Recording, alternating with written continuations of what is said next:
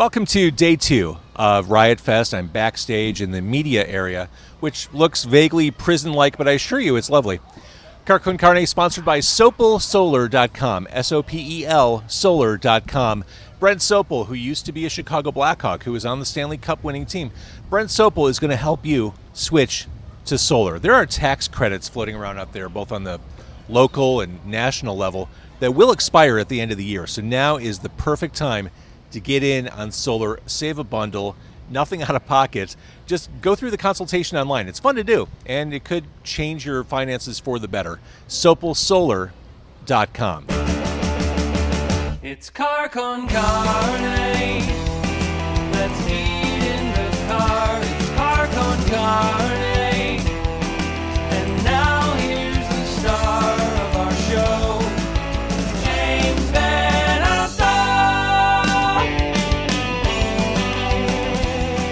You miss the 1990s? Do you miss all the great music from that period, grunge and punk and indie?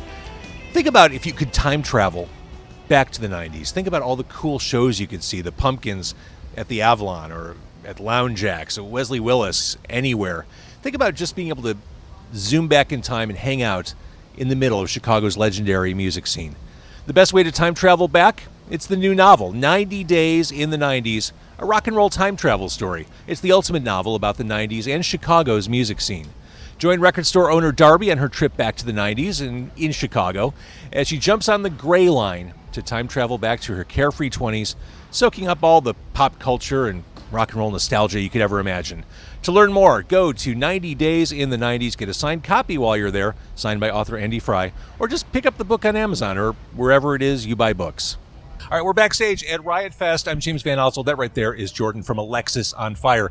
You heard me, Alexisonfire. The band is back together. We are. Yeah. I I kind of thought you all hated each other. No, we actually we've funny enough we've never hated each other. Um, we just kind of blew it out. We had too much too much for too short of a time. Someone told me the other day we've uh, been doing some smaller club shows here in the states, and we were in Cleveland the other night. And someone found a stat, one of the fans that said we had done close to 300 shows in one year. That's I- that's exhausting. That's that's the way to break up a band. So I think for us it was more so just uh, sheer exhaustion of uh, of trying to keep all that going. Um, and when we split, it was it was fairly amicable. Like there was some ruffles here that we were kind of like obviously upset about it, but um, but at the same time, it it needed to happen. It was it was the right thing to do at that time. And then um, you know obviously after that, we all kind of ventured out and did our own things for many years. Uh, most notably Dallas was City Color, and I ended up joining Billy Talent for like six years and writing and recording two records with them. Um, and uh, the other guys in the band, like Wade, had a has a wonderful career doing uh, film and television scoring and all kinds of crazy stuff.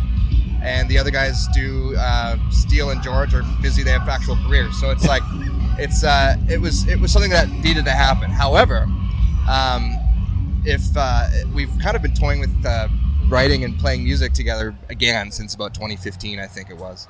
Nothing really on the horizon other than just having fun, and, Mhm. and uh, we kind of missed each other. Um, and then uh, that's adorable. it, it, well, it is. It's true. We, we really do like each other. Um, and then we kind of got to a point uh, after writing and releasing just a couple of songs, just kind of when we had spare time from our other projects, uh, we would release those. And then uh, it's kind of like, okay, well, this is fun, but can we do more? And it didn't look like we could. And then lo and behold, uh,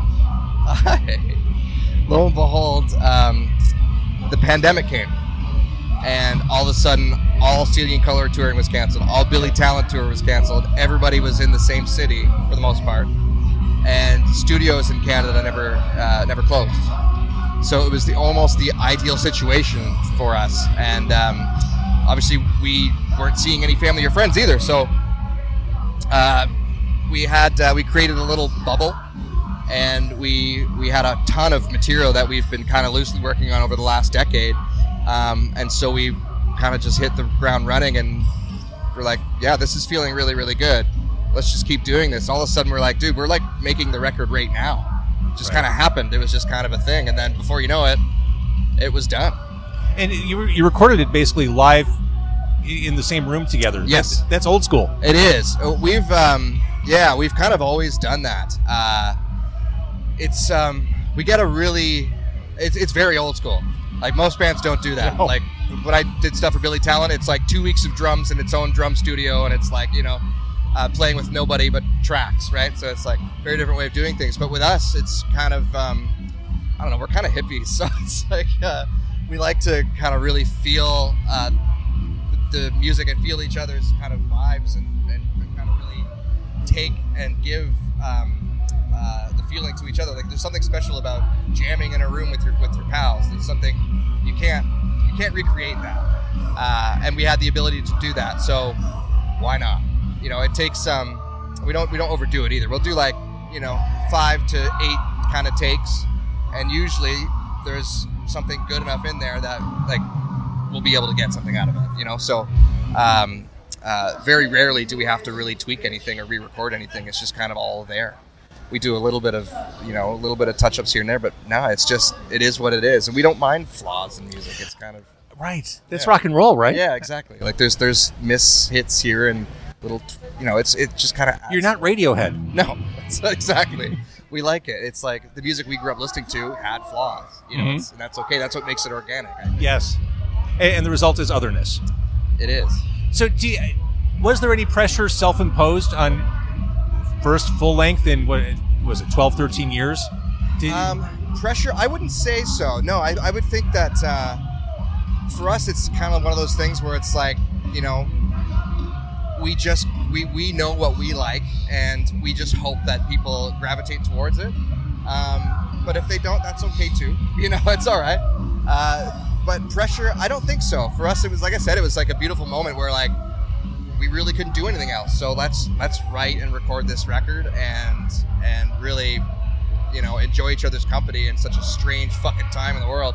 So I think it was it was not only was it um, therapeutic from like from a sense of like being able to write music and play music with your friends, but just the state of the world and all the crap that was going along with that, the feelings that go along with that. It also kind of helped us get through that as well. So it was sure. um, pressure for for th- releasing the record. I don't think so. I don't think so. It was more so just um, a really passionate, fun experience for all of us. that's so good to hear. Hey, I, I like. I'm. I'm all in for everything you're saying. That, that you're doing it for the right reasons, and it feels good. Yeah, absolutely, man. And that's that's the we've kind of always strived to do that. I think. So here, here at Riot Fest, you'll see a bunch of people, and you'll see this on the road forevermore. People who grew up with you, Yeah, yeah. who came up with you. What's your relationship like? You as the band. What's Sorry, your, what was the last part? What's your relationship with your fans? Um, it's it's good. Like I, I think uh, for us, we've got like this this like niche fan base that um, sticks with us, and it's like almost like a I don't know. Like we have we've found people following us to these last few shows all over the Midwest and stuff. We're like, wow, that's really that's really awesome. crazy. It's awesome.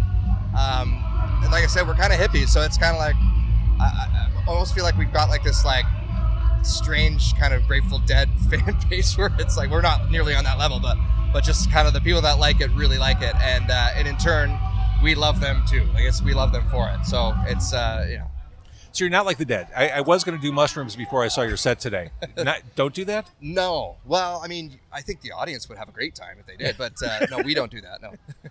All right, Alexisonfire is back, back. I say, back and uh, happy and in a good headspace and making awesome music. Great to see you, man.